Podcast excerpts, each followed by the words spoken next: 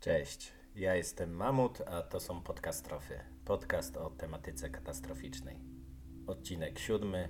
Wysychanie jeziora Aralskiego. Jeszcze na wstępie chciałbym Was zaprosić na Facebooka, na stronę podcastrofy, gdzie oczywiście pojawiają się zdjęcia nawiązujące do tematów, o których opowiadam w kolejnych odcinkach. Może powinniśmy zacząć sobie od tego, czym w ogóle było jezioro Aralskie. Tak, jezioro nie może, ponieważ zgodnie z definicją morze powinno mieć połączenie z Oceanem Światowym, natomiast jezioro Aralskie było po prostu jeziorem bezodpływowym, a nazywano je morzem z powodu jego wielkości i słonej wody. Ale mimo to w dalszym ciągu było jeziorem. Więc skoro już wspomnieliśmy o wielkości, to pierwotnie w latach 60. jego powierzchnia wynosiła ponad 68 tysięcy kilometrów kwadratowych. I jeżeli podobnie jak dla mnie, również dla Was cyfry takie niewiele znaczą, to możemy sobie to opisać w sposób bardziej obrazowy. To jest tylko odrobinę mniej niż wynosi powierzchnia Irlandii, odrobinę więcej niż wynosi powierzchnia Litwy, albo też, przeliczając to na polskie województwa, jest to mazowieckie z wielkopolskim razem wzięte i jeszcze trochę więcej. No chyba, że zastosujemy przelicznik Miłosza z kanału Za Rubieżą, to będzie to 7,5 opolskiego. Właściwie było, bo musimy tutaj mówić już w czasie przeszłym, ponieważ są to dane z lat 60. Dzisiaj ta powierzchnia waha się pomiędzy 10 a 20 procentami tej z połowy ubiegłego wieku. Skąd takie duże wahania? Ponieważ jezioro na chwilę obecną jest podzielone na cztery baseny i część z nich okresowo wysycha, ale o tym opowiemy sobie w późniejszym czasie. Jak to się w ogóle stało, że zbiornik wodny, który jest większy niż Litwa, na chwilę obecną przypomina bardziej kałużę niż morze, którym go kiedyś przecież nazywano. Chyba powinniśmy zacząć od tego, że był w historii ludzkości pewien ustrój społeczno-polityczny, który nieszczególnie przejmował się konsekwencjami swoich działań. I jeżeli coś zostało postanowione na szczeblu centralnym, to musiało zostać wykonane bez względu na koszty i obojętnie czy to były koszty finansowe, czy to koszty społeczne, czy to koszty przyrodnicze, ekologiczne, to i tak się to po prostu robiło. I politolodzy, historycy spierają się do dzisiaj, czym ten ustrój tak naprawdę był, no ale wiadomo, że mi chodzi przede wszystkim o to, że ta gospodarka centralnie planowana, która miała miejsce w Związku Radzieckim, nie brała pod uwagę właściwie niczego poza własną wolą. I dowodów na takie nastawienie, czy też takie działanie mamy sporo, gdzie plan był ważniejszy niż życie ludzkie, czyli tu możemy sobie opowiedzieć o Czarnobylu, o czym na pewno będzie w którymś odcinku w przyszłości, ale też o katastrofie krysztymskiej, o której też na pewno będzie odcinek, i wielu, wielu innych przykładach tego, że dla tego systemu ekonomiczno-społecznego niewiele rzeczy się liczyło. Źródła mówią, że decyzja o wykorzystaniu wód rzek Amudarii i Syrdarii, które wpadały do jeziora Aralskiego, do tego, aby nawodnić pola bawełny w Kazachstanie, Uzbekistanie i Turkmenistanie, właściwie mówimy o dzisiejszych tworach państwowych, bo wtedy to wszystko były republiki radzieckie, ale decyzja ta teoretycznie według źródeł zapadła już w 1918 roku. Nie jestem w stanie tego zweryfikować, chociaż wydaje mi się, że w 1918 roku bolszewicy mieli trochę inne zajęcia na głowie niż planowanie upraw bawełny, ale mogę się mylić. W każdym razie w latach 30. rzeczywiście ten projekt zaczął być realizowany i zaczęto tworzyć kanały irygacyjne wzdłuż tych rzek, które miały posłużyć do nawadniania nowo powstających pól bawełny. A bawełna na początku swojego okresu wegetacji potrzebuje jednak dość sporej wilgotności, żeby mogła się rozwijać, więc stąd pomysł wykorzystania wód tych dwóch rzek. I już sam ten pomysł nie wydawał się najlepszy, ponieważ ze względu na to, gdzie znajdowało się jezioro Aralskie, leży ono w centralnej Azji, więc już sam klimat, który tam występuje, można nazwać wybitnie kontynentalnym ze względu na wysokie amplitudy temperatur, ponieważ latem jest gorąco jak w piekarniku, a zimą, zwłaszcza w nocy, temperatura spada grubo poniżej zera. Natomiast sumy rocznych opadów są bardzo niskie, więc jedynymi źródłami wody dla tego jeziora są dwie rzeki, Syrdaria i Amudaria. I właściwie nie ma opadów mogących uzupełnić straty poniesione w wyniku no, parowania to po pierwsze i zmniejszenia napływu wody z tych dwóch rzek to po drugie. Więc wszystko było dobrze do momentu, kiedy te straty były bilansowane przez te dwie rzeki, no ale kiedy postanowiono je wykorzystać do nawadniania pól bawełny, no okazało się, że ten bilans jest dla jeziora ujemny i jego wody zaczęły opadać. Jeszcze chyba najbardziej wkurzające jest to, w jaki sposób w ogóle przeprowadzono cały ten proces budowy kanałów irygacyjnych, z jakim marnotrawstwem wody się on wiązał, ponieważ według różnych szacunków w różnych okresach od 30 do 70% wody, która trafiała do tych kanałów, po prostu z nich uciekała. Po pierwsze przez parowanie, no co jest procesem naturalnym, ok, tu się możemy zgodzić, ale po drugie ze względu na samą konstrukcję i wykonanie tych kanałów. To jest trochę tak jak z przydomowym oczkiem wodnym. Jeżeli wykopiecie dziurę i wlejecie do niej wody, to jeżeli tej wody będzie dość dużo i dolejecie jej w szybkim tempie, to to oczko może się utrzymać dzień, dwa, tydzień, ale w końcu i tak będziecie mieli suchą dziurę.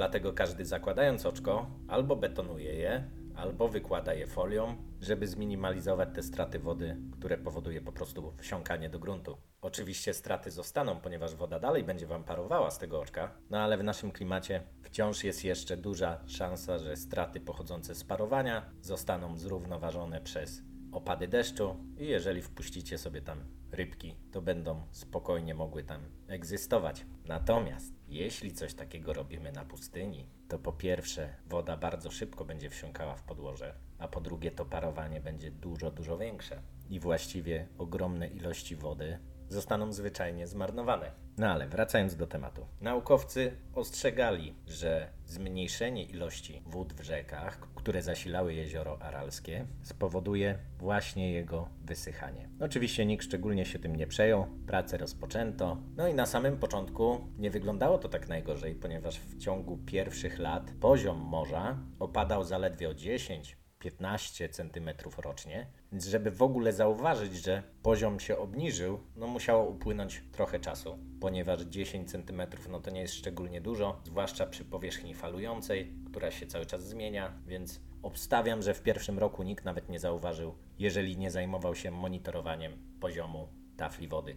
No ale później było gorzej, ponieważ to wysychanie zaczęło przyspieszać, cały proces w ogóle zaczął nakręcać się coraz bardziej. I było takie miasto, zresztą jest do dzisiaj. Nazywa się Aralsk i Aralsk był portem. Natomiast w wyniku tego opadania poziomu wód jeziora, początkowo dość wolnego, Aralsk zaczął mieć problemy. I tak najpierw były to po prostu problemy związane z wyjściem floty rybackiej z portu, ponieważ pojawiły się mielizny, no ale ten problem w jakiś sposób rozwiązano po prostu kopiąc kanał żeglugowy prowadzący do tego portu i dalej w przeciwnym kierunku na głębsze wody. Więc mamy tutaj przykład, że ten ustrój bohatersko rozwiązuje problemy, które sam sobie stworzył, ale w pewnym momencie nawet kanał przestał wystarczać. I w wyniku dalszego opadania poziomu wód Aralsk którymś momencie znalazł się 100 kilometrów od wody. Wyobraźcie sobie sytuację, kiedy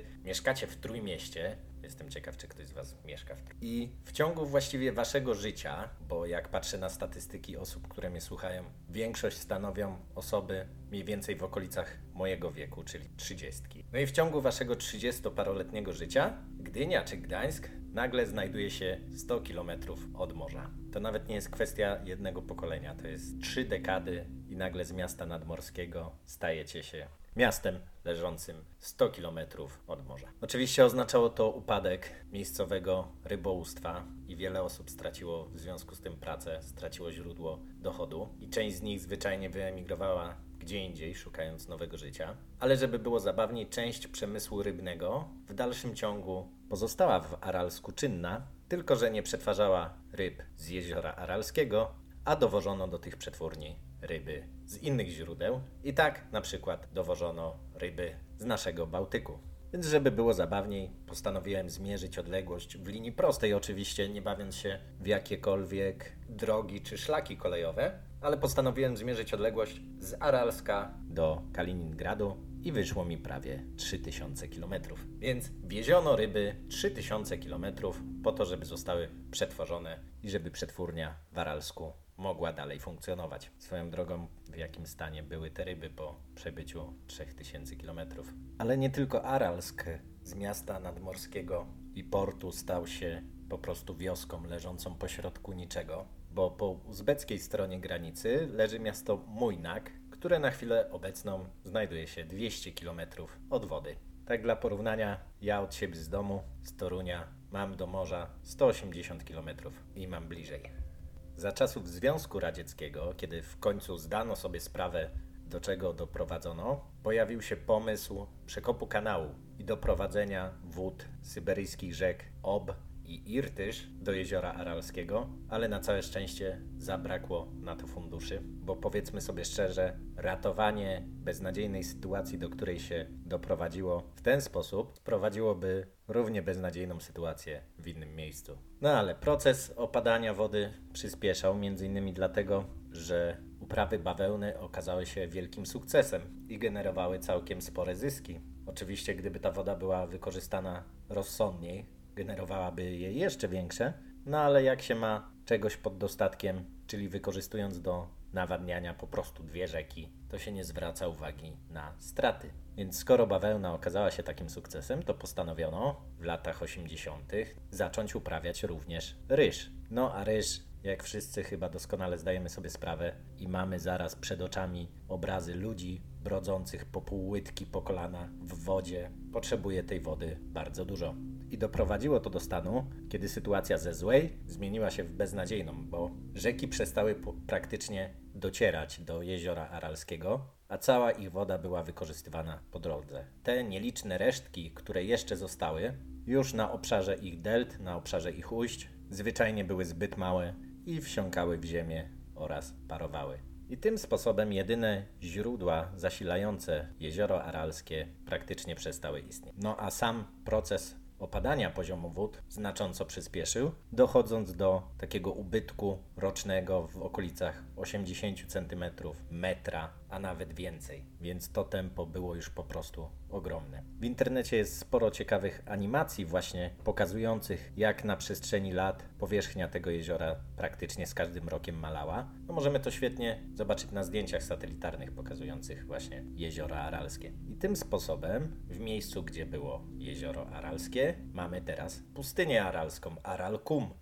Jest to wyjątkowo nieprzyjazne miejsce. Często szaleją na niej burze piaskowe, ale też solne, ponieważ po odparowanej słonej wodzie pozostała sól. I burze te, poza tą solą, poza piaskiem, niosą ze sobą też substancje toksyczne. A to z tego powodu, że jeszcze kiedy woda docierała w jakimś tam stopniu do jeziora, niosła ze sobą pestycydy, niosła ze sobą nawozy, które były wykorzystywane na tych uprawach powstałych na terenach nawodnionych. No i te substancje akumulowały się na dnie jeziora. No a kiedy woda wyschła, teraz razem z wiatrem są roznoszone po okolicy. I kiedy zbiornik zaczął wysychać, to wśród mieszkańców okolicznych miejscowości wzrosła zachorowalność przede wszystkim no, na astmę, ale też na białaczkę i co ciekawe na gruźlicę. I znacząco zwiększyła się ilość wad wrodzonych u noworodków. Ale jest też jeszcze jedna historia związana z niebezpieczeństwami tego regionu, ponieważ na jeziorze znajdowała się wyspa, która no dzisiaj wyspą już nie jest i nie ma najmniejszego problemu, żeby się tam dostać. Obojętnie, czy są to cele badawcze, czy ktoś ma jakieś zapędy terrorystyczne, ponieważ na wyspie znajdowały się radzieckie laboratoria broni biologicznej. I po rozpadzie Związku Radzieckiego w 1991 roku laboratoria te zostały porzucone, a same pojemniki zawierające substancje niebezpieczne czy patogeny zostały zwyczajnie pozostawione bądź zakopane. I tak w 2002 roku odbyła się na tę byłą już wyspę amerykańska ekspedycja naukowa, a jej głównym zadaniem było zneutralizowanie znajdujących się tam drobnoustrojów. I wyobraźcie sobie, że tylko w przeciągu tej jednej ekspedycji odnaleziono i zneutralizowano 100 ton wąglika. Oczywiście obszar ten nie jest w żaden sposób chroniony czy pilnowany. Jedyne co, to że leży po prostu w strefie przygranicznej Kazachstanu i Uzbekistanu i jedyną właściwie formą nadzoru na nim są patrole miejscowych służb granicznych. Natomiast nie stanowi żadnego problemu już od 20 lat, ponieważ wysychająca woda umożliwiła to w 2001 roku, żeby dostać się na obszar byłej jednostki radzieckiej suchą stopą. Tak, w ramach ciekawostki spotkałem się w internecie z taką informacją, że z tego ośrodka, który nosił nazwę Aralsk 7, w roku 1971 wydostał się wirus ospy, a miało się to odbyć w taki sposób, że podczas prób przeprowadzanych w bezpośredniej okolicy wyspy doszło do zakażenia okolicznych wód tym wirusem, a próbki tej wody zostały pobrane przez niczego nie zdających sobie sprawy badaczy planktonu, w efekcie czego zakażonych zostało kilkanaście osób, natomiast trzy zmarły z powodu ostrego przebiegu ospy. Podejmowano i w dalszym ciągu są podejmowane pewne próby mające na celu zapobieżenie zupełnemu wyschnięciu jeziora Aralskiego. Natomiast tu musimy oczywiście mierzyć siły na zamiary, ponieważ bez przywrócenia zasilania tego terenu przez rzeki Amudarię i Syrdarię nie ma właściwie żadnych szans na to, żeby ten obszar powrócił do swojej dawnej świetności, a nawet z ich wykorzystaniem i rezygnacją z upraw na terenach zasilanych przez te rzeki jest to raczej mało prawdopodobne. No ale podjęto pewne próby i tak z inicjatywy Banku Światowego w 1993 roku stworzono program Aral Sea Basin Program, a jego celem miała być poprawa zarządzania gospodarką wodną w tym regionie oraz, o ile to możliwe, odbudowa chociaż części jeziora Aralskiego. I w tym celu pobudowano tamę Kykarał, ukończoną w sierpniu 2005 roku. To właśnie za tą tamą resztki wody Syrdarii zostają skumulowane i spiętrzone, żeby zapobiec ich rozlewaniu się po obszarze pustyni Aralkum, gdzie po prostu zwyczajnie by wsiąkły i odparowały, nie przynosząc żadnej korzyści. I nawet okazało się to sporym sukcesem, ponieważ za tą tamą poziom wody zdecydowanie wzrósł. Basen ten nazwano jeziorem północno-aralskim.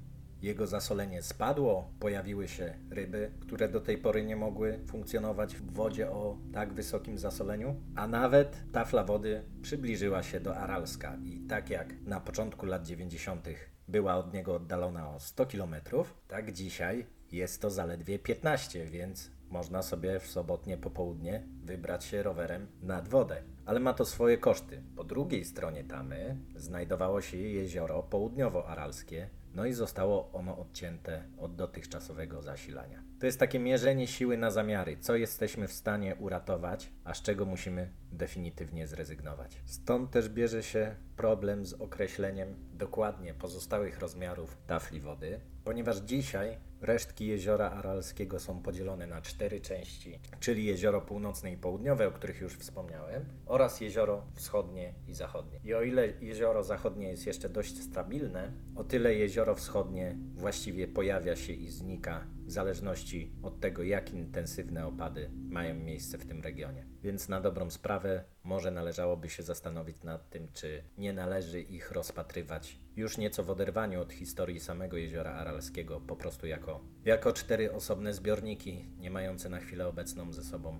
nic wspólnego. No ale jaka jest przyszłość tego obszaru? Myślę, że ciężko jednoznacznie powiedzieć, co będzie dalej. Natomiast z całą pewnością możemy stwierdzić, że żaden z krajów nie zrezygnuje z wykorzystywania wody do produkcji bawełny i ryżu, ponieważ no, generuje to dosyć spore przychody do budżetu. Istnieje też podejrzenie, że na tym obszarze odsłoniętym przez wody znajduje się spore złoże gazu ziemnego i państwa, do których ten obszar należy, ostrzą sobie zęby na wykorzystanie tego obszaru właśnie pod wydobycie gazu ziemnego, aczkolwiek jest to tylko teoria. Natomiast pewne jest to, że nie ma najmniejszych szans na to, żeby jezioro Aralskie wróciło do swojego poprzedniego stanu, tego stanu z lat 60., które zresztą ja pamiętam z atlasów geograficznych, które mieliśmy w szkole, bo one zawsze pokazywały to jezioro w tym jego szerokim zasięgu. Ale skoro nie da się go już raczej w żaden sposób odratować, może jedynie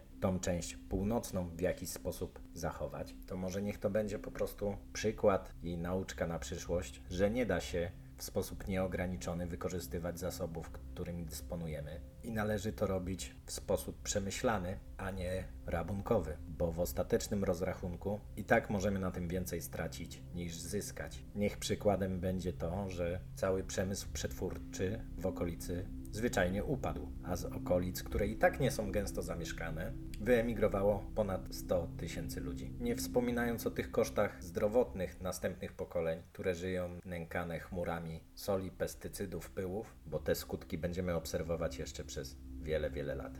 Chciałbym jeszcze dodać, że na Facebooku, na stronie Podcastrofy, podlinkowałem prawie 10-minutowy film pokazujący wyspę Odrodzenie i jej okolice, więc jeżeli byście chcieli bardziej poczuć klimat tego miejsca, to serdecznie polecam. To tyle, jeśli chodzi o tę katastrofę. Do usłyszenia.